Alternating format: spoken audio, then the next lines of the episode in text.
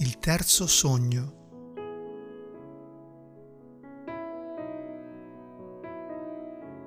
Tira forte il vento. Il mare infinito non si placa. Il mare. Il mare e la sua forza mi hanno sempre affascinato. Amo sentire i miei piedi nudi a contatto con le rocce ancora calde e le mie mani sulla terra, sull'arena,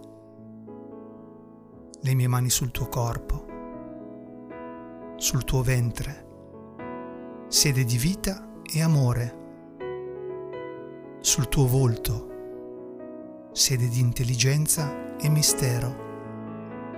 Quindi immagino un bacio, un lentissimo bacio, e in questa intimità mi nutro del tuo odore, del tuo profumo, del tuo seno, lentamente, con tenerezza, e le mie mani sui tuoi fianchi.